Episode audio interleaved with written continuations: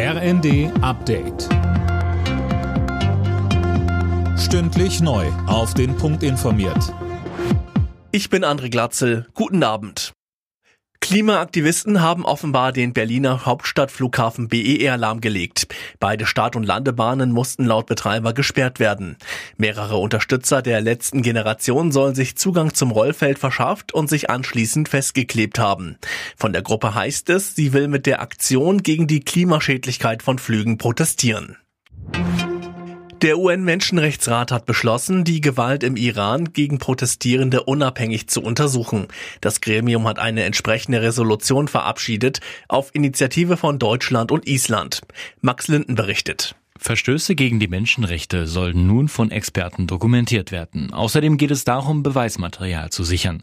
Teheran geht seit Wochen mit Gewalt gegen friedliche Demonstrierende vor. Den Opfern sei man es schuldig, die Verantwortlichen zur Rechenschaft zu ziehen, so Außenministerin Baerbock. Sie warb zuvor eindringlich für den Antrag.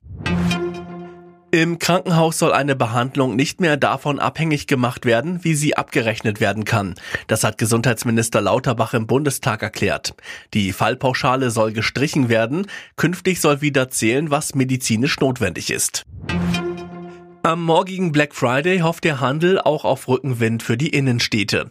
Die hatten in den vergangenen Jahren immer weniger Zulauf. Dazu kommt jetzt die insgesamt etwas eingetrübte Kauflaune. Trotzdem ist Stefan Tromm vom Handelsverband Deutschland optimistisch, dass die Schnäppchentage den Handel insgesamt voranbringen. Gerade weil wir das gesamte Jahr eine Konsumzurückhaltung feststellen mussten und die Leute ja doch sehr preissensibel geworden sind, dass sie an den Tagen am Black Friday und Cyber Monday, wo es eben besonders gute Angebote geben wird, dass sie dann sicherlich, ja, sagen wir mal salopp, zuschlagen werden. Im zweiten Spiel des Tages bei der Fußball-WM in Katar sind keine Tore gefallen. Uruguay und Südkorea trennten sich 0 zu 0. Zuvor war die Schweiz mit einem Sieg ins Turnier gestartet. Gegen Kamerun stand es am Ende 1 zu 0. Am Abend steigt dann auch Topfavorit Brasilien gegen Serbien in die WM ein. Alle Nachrichten auf rnd.de